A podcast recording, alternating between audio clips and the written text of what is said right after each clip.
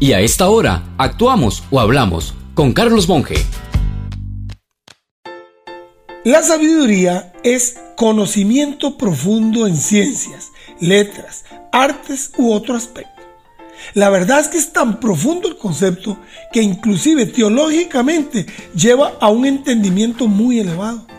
Y sabio es el que tiene sabiduría. Entonces, ¿cómo es que en este tiempo tantos se consideran sabios?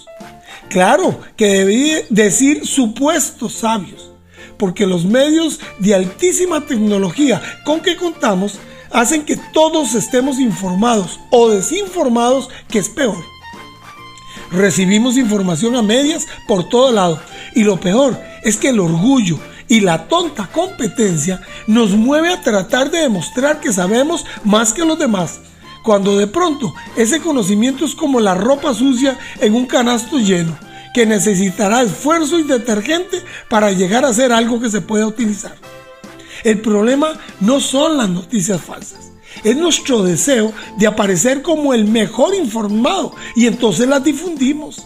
El problema no es acumular información, es que si no nos damos tiempo de procesarla, nos volvemos como un refrigerador lleno de sobros que llegará a oler a podrido.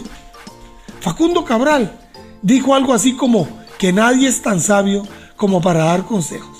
Así que por favor, hasta este comentario mío, considérenlo como un aporte bien intencionado de mi parte, pero nadie puede garantizar que sea la verdad absoluta, menos yo.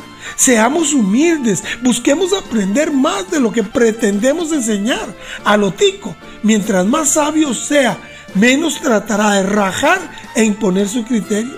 Hagamos una sociedad mejor.